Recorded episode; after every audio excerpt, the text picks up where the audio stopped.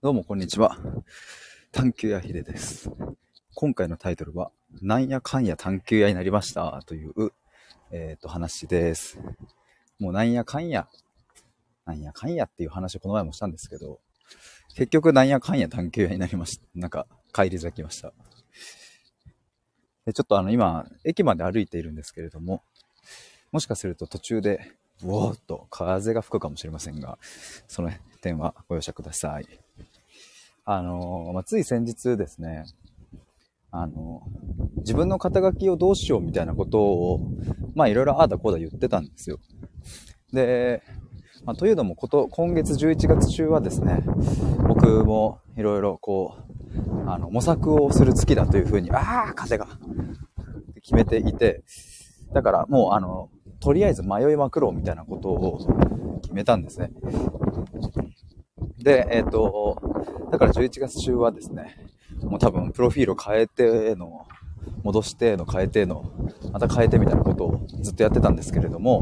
まあそれは、うんと、迷うっていうことが必要だなと思ったのと、まあそれはなんでかっていうと、まあひとまずとりあえず自分でああでもないこうでもないって名乗ってみたときに、やっぱりフィット感とか、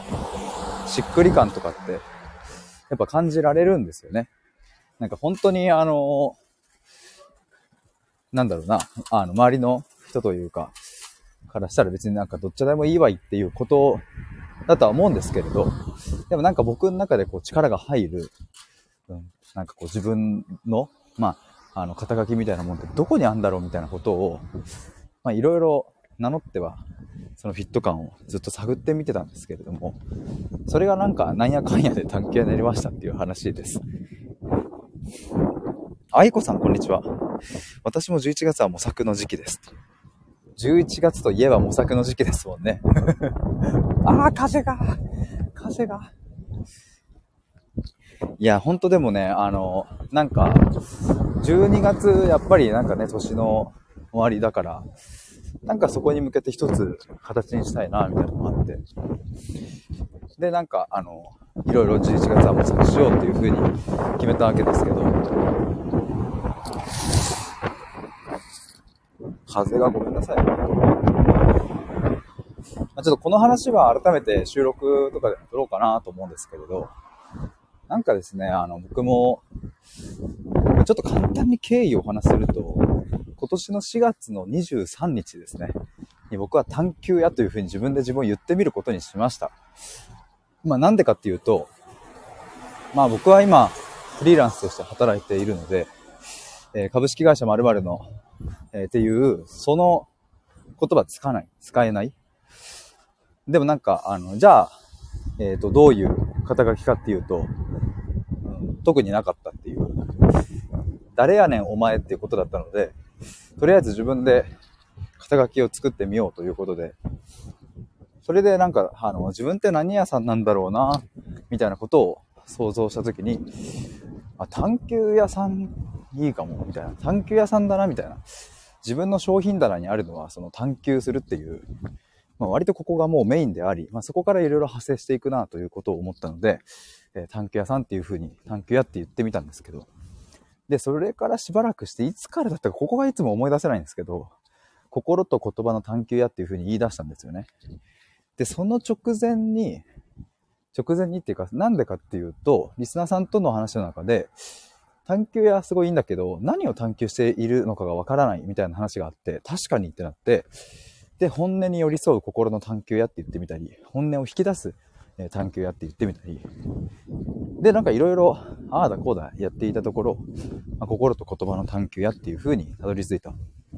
まあこれは僕が対話する時の、うん、一つの、なんかやっていることをそこに表現したかったんですけど、今思うとね、心を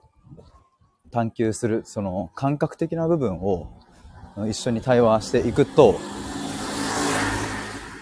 あの、その人自身もまだ言葉にできてなかったものにたどり着く。で逆に、えっ、と、言葉を探求していくと、その人自身も気づいてなかった心の感覚みたいなものにたどり着くっていう。心からアプローチして言語化するっていう作業と、言葉からアプローチして、えー感覚を見ていくっていう、これを僕はやってるな、みたいなのもあって、で、心と言葉の探求やみたいなことを言ってみたんですよね。で、そこからしばらく経ってですね、まあ、あの、10月末、先月末に、僕はあの、探求アトリエっていう風な、オンラインの無料のコミュニティを終了させてですね、で、11月1日からオンラインサロンを改めてスタートするぞっていうことを、あの、決めて、で、10月中は毎日ライブ配信して、えっ、ー、と、来ていただいた皆様ありがとうございます。あの、発掘ライブっていう風に名前をしてですね、どうしたらオンラインサロンが良くなるか、良くなるっていうか、いい、ど、どんなコンセプトだったらいいのかなとか、何をしようかなみたいなことを、あの、考えてたんですけれども、ただ、えっ、と、とある日ですね。とある日って言っても10月末ぐらいですね。10月多分24か5くらいだったと思うんですけど、兄貴と兄貴彼女と僕の弟と僕4人で、えっ、と、飲みに行った時に、ヒデ今何してんのみたいな話になって、で、これこれこうでこうでっていう説明をした時に、まあいいんだけど、なんかふわっとしてるねみたいな話になって、で、なんか結局誰に、なんかどんな人に届けたいの、さしたいのかみたいなのもちょっとわかりづらいよな、みたいな話があってですね。で、なんかそれを聞いた時に、まあ、確かになと思って自分も。で、弟に意見もらったり、兄貴に意見もらったりして、で、その場で決めたことはですね、あ、これオンラインサロン今やっている時期じゃないなっていう。そこに力を費やしてる場合ではないっていう風に決めて、その飲み会中に。で、翌日には、えっ、ー、と、ライブ配信で、皆さんごめんなさい。やっぱり11月1日からオンラインサロンやることをやめますっていう、白紙に一旦しますみたいなことを、まあ、いろいろ、あの、言ってですね。で、そこから始まったわけですね。だから厳密に言うと10月の末から僕のこの肩書きだったり、そもそも自分は誰に何を届けたいのかっていう、もう根幹になる部分を、そこをとにかく探して言葉にするっていうことをずっと、そこからも毎日毎日ライブ配信しながら、他の人に相談しながら言葉にしていくっていうことをやっておりました。愛子さん、いろいろな、いろんなことに挑戦された一年でしたよね、と。探求してますので、ありがとうございます。本当におかげさまでも。いや、でも本当にあの、スタイフの皆さんに支えられてですね。いや、もう、コミュニティもそうだし、メンバーシップだってそうだし、いや、マジでね、本当にありがとうございます。でもなんか本当ね、それでね、いろいろ、10月末から11月中はもう毎日ライブ配信して、もうとりあえずああでもない、こうでもないっていうのを、もうとにかくまあそれやってる時間が超楽しかったんですけど、ま、今も楽しいんですけど、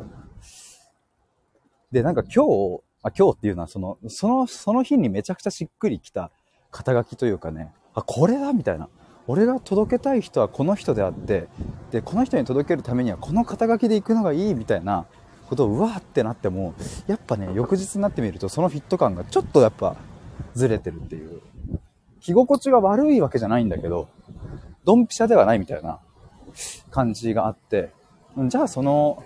ズレってなんだろうなみたいなことを、まあいろいろやってって、まあ、それがでもね、非常に楽しいっていうのも だからもうなんか楽しくってちょっとやってるみたいなところもまあまああるんですけれども、でもなんか、この発射角度1ミリのズレは、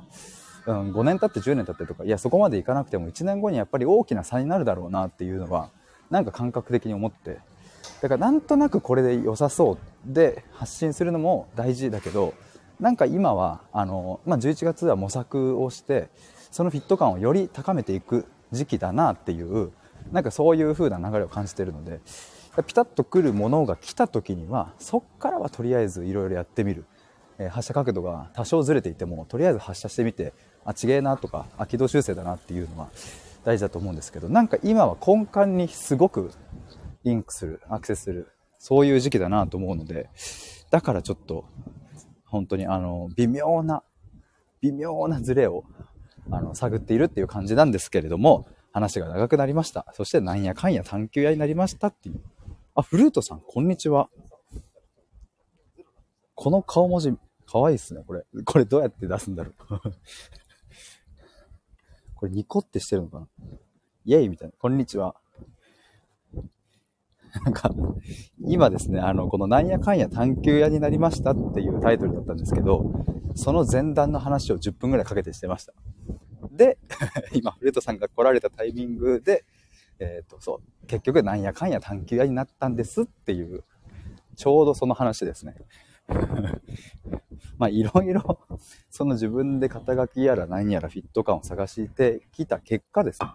つい先日、言葉の探求やっていう風にしますって言ったんです。あれって、心と言葉の探求ややめますって言ったのに、結局心とっていう言葉を取っただけだ。言葉の探求まあでも非常にシンプルで、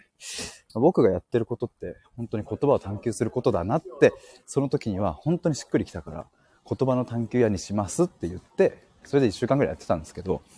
あれってまたちょっと違和感。僕は言葉を探求してるけど、でも別に言葉以外も探求してるなと思って。つまりなんかもう本当に広い意味で言えば僕人間を探求してる。僕は AKB48 に興味はないけれど、AKB48 に興味がある人には興味があるっていう。なんでその人が AKB 好きなのかっていう。なんかそっちに興味があって、それって別に言葉の探求というよりはその人の探求だしとか、いろいろ思ったのでですね。あ、フルートさん挨拶したものの、電話で聞けなかった。あの、僕が言ってたのはですね、このこんにちはの後の顔文字が、あの、これどうやって出すんですかっていう、可愛いっすねっていう話をしてました。そう、でも、ライブ配信してるときに、僕ももし今電話とか来たらどうなんだろう。あ、てか電車の時間調べなきゃ。え ?2 分後に来るやん。えあ、ちょっともうちょっと話したかったけど。フルートさん、あ、しめじです。あ、しめじっすね。僕もしめじ入ってるので、ちょっと後で探してみよう。ということで、いや、もうちょっと話したかったんですけど、電車の時間が来てしまいましたので、終わりになります。古田さんまたぜひ来ていただけたら嬉しいです。愛子さんもありがとうございました。そして、あの、アーカイブ、アーカイブも聞いていただいてる皆さんと、よし、通れた。潜って聞いていただいている皆さんもありがとうございます。愛子さんまたね、ありがとうございました。あ、フレットさん、この後、ライブコラボします。コラボ前にありがとうございます。ということで以上です。ありがとうございました。バイバーイ。